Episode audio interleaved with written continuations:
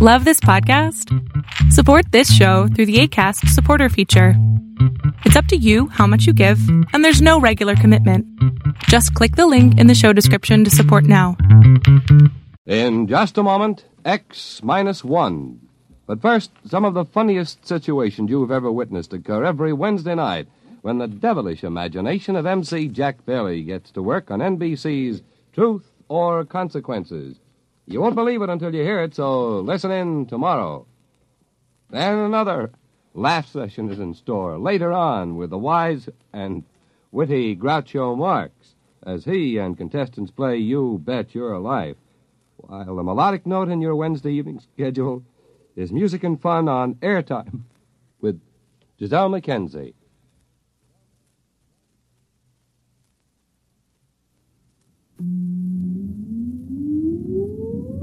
Countdown for blast off. X minus five, four, three, two, X minus one, fire.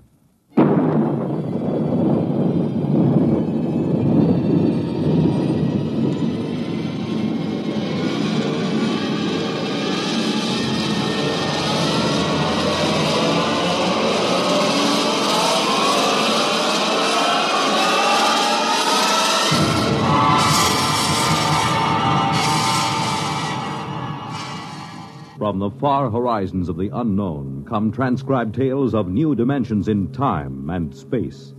These are stories of the future, adventures in which you'll live in a million could be years on a thousand maybe worlds. The National Broadcasting Company, in cooperation with Galaxy Science Fiction Magazine, presents X minus one.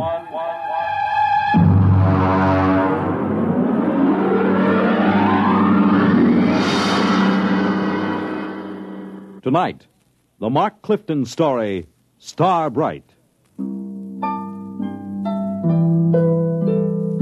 Well, it's finally happened. I've known it would for a long time now. That's why I'm writing this, in the hopes that you'll understand and not think me mad. Whatever the outcome, I hope you will not judge me too harshly for what I've done or failed to do. Mr. Holmes. Mr. Holmes. Come in. Oh, hello, Chief.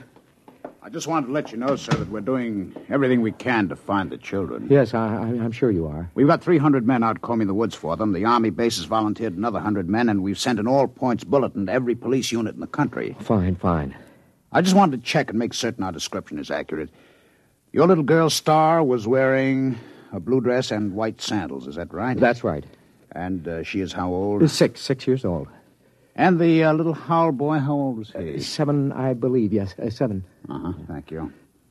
Well, I'll be in touch with you. Well, that's very good of you, Chief. Oh, oh by the way, uh, Yes. Mr. and Mrs. Howell, uh, how are they taking it? Well, they're pretty upset naturally. Mr. Howell, he's out with the men searching. Yes, yes, I know. And Mrs. Howell's in the car outside. Ruth is outside. Why didn't she come in? Well, she she said she'd rather not. Oh, I see. Do you, Pete? Well, Mrs. Howell, I thought. I decided to come in. I'm not going to sit on my feelings any longer. Now, Mrs. No, Howell- I have to say this. Pete, Bill and I have been your neighbors for almost a year now. Our children have been almost inseparable. I know that. Then how can you just sit here writing letters when they may be lost somewhere or in trouble? Why aren't you out with Bill and the rest of them searching? I, I, I can't. Ruth, I, I know how you feel. Please try to understand. I intend to help find Bobby and Star, but I must do this first. Why? What's so important about Ruth, it? I'm sorry. Uh, Sorry. Then why don't you act like a man? You're inhuman. please. I don't ever want to see you or speak to you again. Ever. Perhaps you won't. What was that, Mr. Holmes? Nothing. Chief, if you don't mind, I'd like to be alone for a moment. Okay, Mr. Holmes. I'll keep in touch.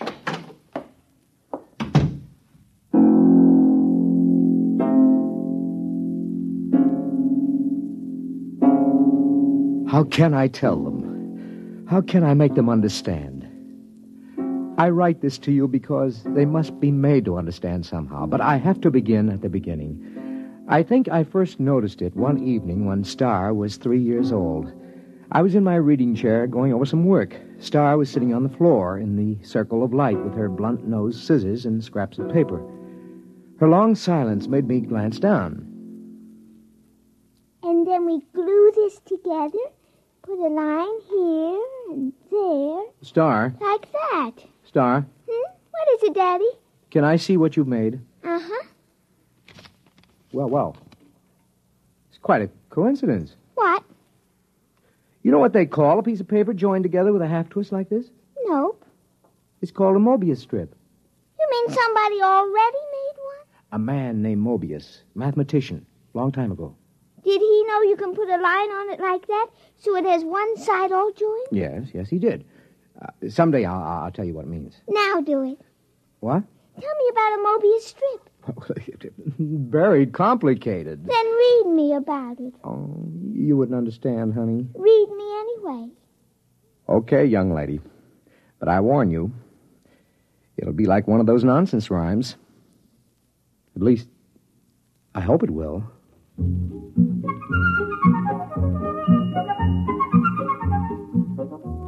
At three years, a child shouldn't have enough functioning intelligence to put together a Mobius strip. I had known for some time now that Star was an exceptionally bright child. Just how bright, I had no idea. Not until I began to read to her from an advanced physics book, The Theory of the Mobius Strip. To the power of infinity. Now then, are you sufficiently mixed up, young lady? Daddy, you know what? What? You read too slow. You say a word, then I think a long time, then you say another word. Oh, I see. Just uh, what would you have me do about it? Well, teach me to read. Then I can think as quick as I want. The word is quickly, it's an adverb. Oh, Daddy, really, you pick on such unimportant things. I want to learn to read. Okay. When would you like to begin? Right now, tonight.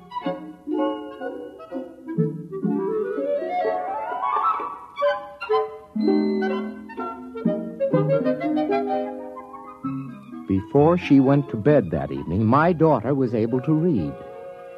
In the months that followed, a great deal happened. Some of our friends, like Jim Petrie, have dropped in and been amused to see her on the floor, rapidly turning the pages of an encyclopedia as big as she is. Oh, sit down, uh, Jim. Oh, thanks. Star, aren't you going to say hello to Uncle Jim? Hello. I see she's taken to looking at the pictures in the encyclopedia, huh? Oh, yeah, yes. Uh, uh, come on in the library, Jim. I'd like to talk to you uh, privately. Yeah, sure thing. Hmm, Bring your drink, huh? Okay. I'll uh, shut the door here. Why all secrecy? Sit down. Hmm? Now, Jim, we've been friends, you and I, ever since engineering school. So? Neither of us have ever mentioned it, but one of the reasons we were drawn together is because both of us have IQ somewhere up in the genius ratings. Oh, I think it was more than that. Well, that played a part. It isn't easy to be exceptional in a world which regards mediocrity as the only behavior above suspicion. Well, we all have to live with our afflictions. Yours and mine is a quick mind in a dull environment. Uh, wh- wh- what would you do, Jim, if you were a parent as I am, whose wife had died as Eleanor did, and you discovered that your only child was, well, afflicted with a fantastically brilliant mind? Star? Oh, come on, Pete. Any little girl who's content just to look at the pictures in the encyclopedia. Jim. I mean, after Jim. all. What? She wasn't looking at the pictures. Huh? She was reading the pages. What? But she was turning them as fast as humanly possible. She was reading them. What? I know. I've tested her. She not only remembers everything, she understands the concepts. She even gets impatient with. Well, ha- have, have you measured her? them. Well, I, I've given her IQ tests, aptitude tests, reaction tables, all the paraphernalia for measuring something we know nothing about. And Tests don't work. how do you mean? Well, either the tables are screwy or stars beyond all measurement. Pete, are you sure you're not projecting this? I mean, isn't it possible that a few accidental. Daddy, Uh, uh, yeah, yes, yes, honey. I got lonely. Okay, uh, c- c- come on in. Uncle Jim, would you read me a story? Why don't you read your own story? Because I'm only three, and three year olds can't read. And so she had found the answer to her affliction by herself conformity. She had already learned to conceal her intelligence. So many of us break our hearts before we learn that. When Star was four years old, according to state law, her mind had developed enough so she could attend nursery school. Hi, Daddy. Hi, honey. Did you uh, like nursery school? Oh, yes, it was fun. What'd you learn today? Not much. I tried to cut out paper dolls, but the scissors kept slipping. Now, look, Star, don't overdo it. That's as bad as being too quick. The idea is that everybody has to be just about standard average. That's the only thing people will tolerate. It's expected that a little girl of four should know how to cut out paper dolls properly. Oh. I guess that's the hard part, isn't it, Daddy? To know how much you ought to know. That's the part I always found hard when I was young. It's really all right. I let one little girl show me how to cut them out, so now she likes me. She just took charge of me and told the other kids they should like me too. So they did because she's the leader, even if she is one of the stupids. What? The stupids. That's the trouble with you, Daddy. You don't grasp things right away. That's because you're only a tween. Between. I assume that means an in between? That's right. You're in between a stupid and a bright. And you're a bright. Yes. I made those names up when I was very little. How little? Oh, about six months old.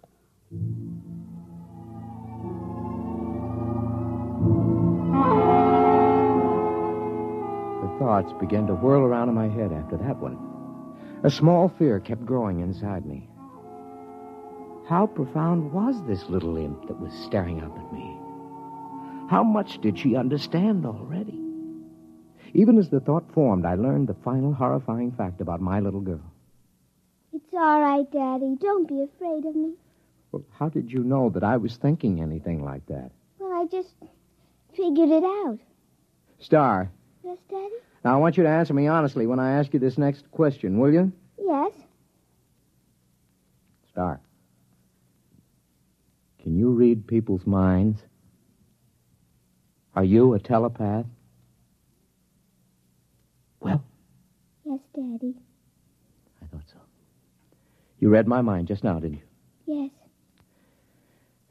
Now, I'd like to know something else. All right. Can you teach me to do it? You're already learning it, Daddy. The trouble is you're so slow you didn't even know you were learning. Oh, I see. Daddy, Yeah. you know what I wish? What do you wish? Well, nothing.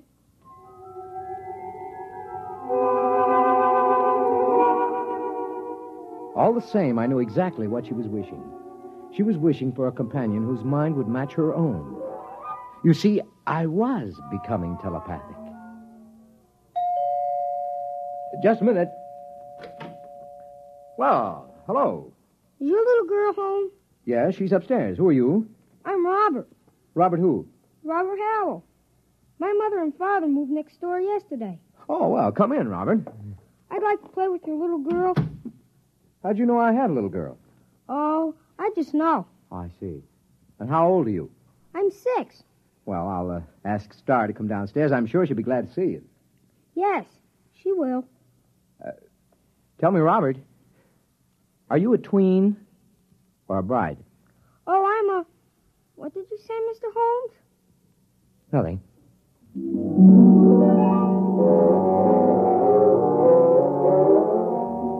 I didn't have to say it. I could read his thought. He was a bright, and it was no accident that he and his parents had moved next door. Somehow, Starr had managed to make contact with him, and they had arranged the whole thing. A father is prepared to lose his daughter eventually, but not so soon, not so terribly soon. Uh, Coming. Oh, hello, Ruth. Something wrong? I was just looking for Bobby. I thought he was over here playing with Star. Well, I thought they were over at your place. I don't understand it. I've uh, I've noticed that they've uh, been disappearing for a couple of hours almost every afternoon. Well, I suppose they'll turn up again. They know better than to cross the street by themselves. They're too little for that. If they come here first, tell them to come over and have some milk and cookies. Yeah, I'll do that. Oh, Oh, oh, by the way, this must belong to your star. Oh, what's that? Oh, some sort of coin or medal or something. I found it out in the backyard after Star and Bobby were playing. It looks brand new. Let's have a look. Oh, is something wrong? Did you say you found this in your backyard? Yes. What is it? I don't know. Well, I've got to get back. Bill will be getting home for dinner soon, so see you later. Uh, yes.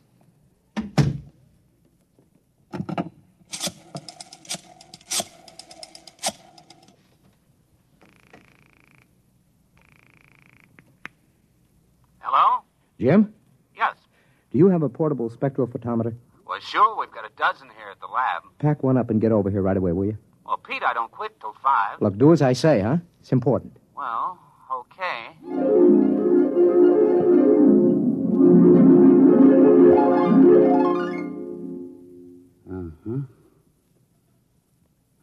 Uh-huh. Well, Let me check the amount of radioactivity again. you've checked it four times. That's about it. Okay. What's your opinion of this coin? Well, first of all, let me say this. It's the real McCoy. And? Also, it doesn't exist. Makes sense. Look, Pete, that coin is pre Egyptian. It's hand cast. It's made out of one of the oldest bronze alloys, one that was lost 4,000 years ago. So Oh, it's 4,000 years old. It is and it isn't. What do you mean? Listen, Pete, old coins show wear. The edges get rounded with handling, the surface oxidizes. The molecular structure changes, crystallizes. Pete, this coin is authentic, and yet it's brand new. It might have been struck off yesterday. You realize, of course, that that's impossible. Where'd you get it, Pete? I don't know. I think the kid's got it. Star? Yes. How? I don't know. I'm almost afraid to think. Well, why not ask her? She isn't around. She and Robert are off playing somewhere. Well, do you know where? No, I. Oh, Jim, it's just too fantastic. It isn't possible. I haven't said a word. I know what you're thinking. As a matter of fact, I was thinking something fantastic. How did you guess? I just guessed. Jim, let's find those kids right now. Okay. Star! Robert! Let's try the playroom. Star? Robert? Not in here. Let's try back here. I hear something. What? Pete, it's coming from the room we were just in. That's impossible. There's no place they could have hidden. I'm going to open that door. Peekaboo, Uncle Jim. There they were, in the middle of the playroom, holding hands, a little shamefaced, a little defiant. Star, Robert, where have you been? Now, I know you weren't in this room a few seconds ago, and there are no windows you could get through. Well, It's nothing, Daddy. We just went a little way. that is not answering me. Where did you go? You see, Star, we've found this coin. Come on. I shouldn't have to tell. You're both just tweens. Star, I'm still your daddy. Even brights have feelings about their parents. Now. I tried to ESP you, Daddy. Does she mean extrasensory perception? You just don't ESP good, Daddy. Robert does it very nicely. He can always find me when I hide. That's 'cause you don't have much imagination. I do too. Yeah, but you always have to look at a book to ESP what's in it so you leave an ESP smudge. I just look at where you left the smudge, and I go to that place and that time, and there you are. Oh, but that's cheating. It isn't.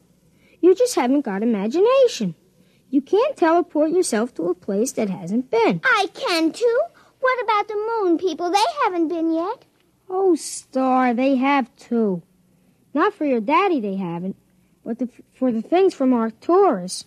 The moon people were about 10 million light years ago. Now, wait a minute, kids. Hold on. Jim, have you been listening to this? I think I heard it. Now, look, kids. You're either playing a big joke on us older folks, or you've actually figured out a way to travel to places in the past. Right? And in the future too, Daddy. Star, could you tell us how you do it?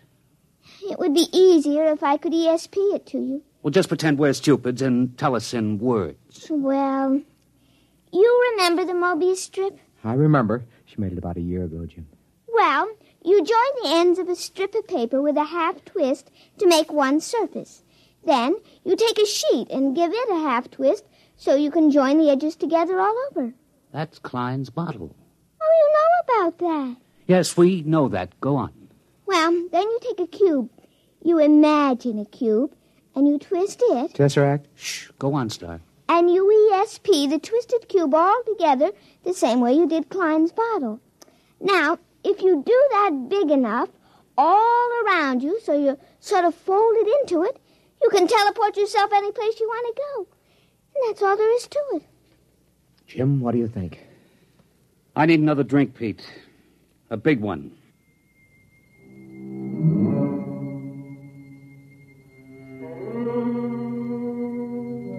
That's all there was to it. The line, the plane, the cube, those were Euclidean physics. The Mobius strip, the Klein bottle, the twisted cube, those were Einsteinian physics. Well, I was pretty advanced in both, but I'd have to do some heavy thinking to really grasp it. Meanwhile, the two little kids stood there staring at us. Star, Robert, can you tell us some of the places you've been? All over, Uncle Jim. The Romans and the Egyptians and places like that. Is that how you got the coin? Uh huh, I found it. It wasn't stealing, was it, Daddy? I just found it in the dirt. We'll skip that for a minute. What about going to the future? There isn't any future, Mr. Holmes. What's that? It's kind of hard to explain. Even Star doesn't get it. Oh. But when she gets to be six, like I am, she'll probably understand. Well, try to explain it to me. Well, it's all connected, just like the Mobius strip. If you go far enough, you'll get back to where it starts again. You start with the cavemen, then us men, then atomic men, the moon men, planet men, star men, and brights. Only somehow. What? The brights got off the strip. We haven't been able to find them any place in time. I'd sure like to know how they got off and where they are. Now, look, kids, this kind of thing can be dangerous. You might be eaten by a dinosaur or something. Oh, we just ESP ourselves right out of there. Well, anyway, I don't want you leaving this part of the time strip. Not again. Daddy. Now, I may be just a tween, but I'm your father. I always mind you, Daddy. Yeah? What about going off the block? But, Daddy, we didn't cross a single street. Nevertheless. Pete, think of what you're doing. Pictures, specimens, recordings, not only from the past, but from the future. Pete, I beg you. Jim, this is my daughter. But what a contribution. We could be ages ahead of ourselves. No. Star. Robert, I'd like your promise you won't leave present time again. Well? Okay. Okay. All right. Now run along. Robert's mother has some cookies and milk for you. Okay. See you later, Daddy. Beat you there. Last one's a moon man. Jim, I'm sorry. Well, I suppose if I had a daughter Are you going to report this? and have everybody give me the horse laugh, I may be just a tween, Pete, but I'm not an utter fool. It took me almost six months to do it. I don't know how many times I visualized a cube and ESP did a half twist and tried to seal the edges around me. And then once there was a flash, just for an instant. I was concentrating on Caesar's triumphant march into Rome. And for the briefest instant, there it was. I was standing on a roadway watching, and then it vanished. Hey, Hi, Daddy. what are you two characters plotting? Nothing, Daddy. Well, uh, I'm going to my study for a while. Star? Yes, Daddy. You uh, remember your promise about not leaving present time, don't you? Yes, Daddy. You going to keep it? Yes, Daddy. Okay. I'm holding you to it.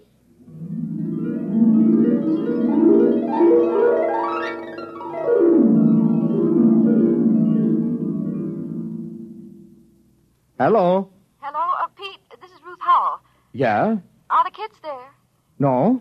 When did you see them last? Uh, wh- what time is it? Oh, about uh, 10 this morning, six or seven hours ago. Why? Pete, I, I'm worried. What's up? Well, they were upstairs in Bobby's room. I was in the living room. Now, now I could swear they didn't come downstairs, and yet, when I went up there, they were gone. That was over five hours ago. Ruth, are you sure they didn't come down? I was in that living room every moment. Pete, I. I, I Uh, uh, now, Ruth, Ruth, don't get panicky. I'm coming right over. Just don't get panicky. There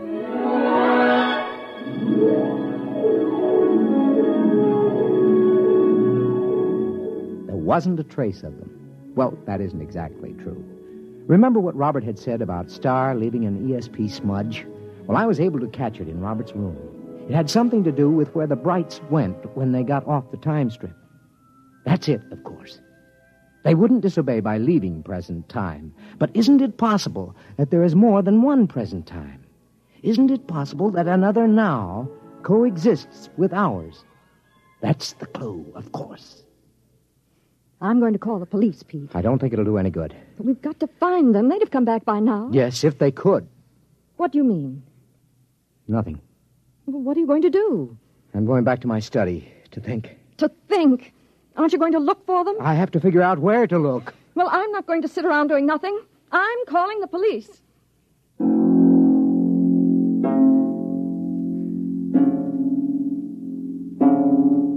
That was this morning. I've been doing some desperate concentrating since then, Jim. I'm writing this down so you'll know.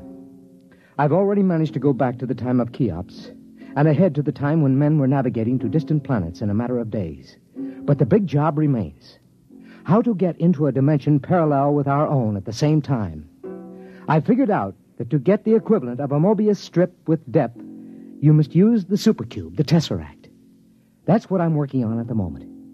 If I succeed, there is a possibility. I may not be able to get back. I hope you will be able to make Bill and Ruth Howell understand. Okay, now if I take six cubes and fold them in one another so that every angle is a right angle. Yes, all right, I've got that. And now, if in folding, I ESP the tesseract, a half twist around myself. Mr. Holmes. Mr. Holmes, are you in there? Mr. Holmes? We'll have to break in. It's locked from the inside. Mr. Holmes. Pete, Pete, where are you? Pete? That's funny. The door was locked from the inside, but here's his fountain pen with the ink still wet. But he's gone.